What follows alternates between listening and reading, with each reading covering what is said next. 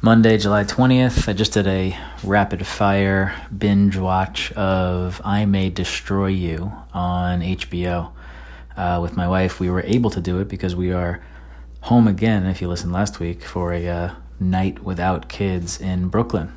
Uh, so we get that almost 24 hour respite. And what we did with it is really advanced our lives by watching six quick half hour or less episodes of this HBO show that um, you've probably heard about around. It's, it's about a very heavy, serious topic sexual assault. Um, and they do a really, I think, uh, quality job of discussing it or showing all different sides and very nuanced look at uh, you know this heavy major topic and um, I think it's something that everyone should really watch because I think it's incredibly informative also like you think you'll you'll say oh huh I never really thought about it that way. And that's what you know a good show should make you do.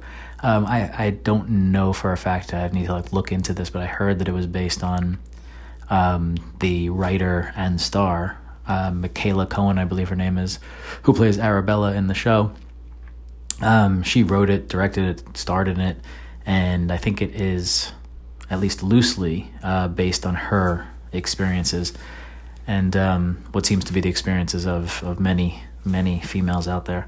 So, uh, to h- highly recommend, and it's a quick watch. It's uh, you know six episodes, so it's you know under three hours of actual TV time, which in today's world and binging a season of anything is actually pretty pretty quick. So that's uh, that's what I got for you today. Peace.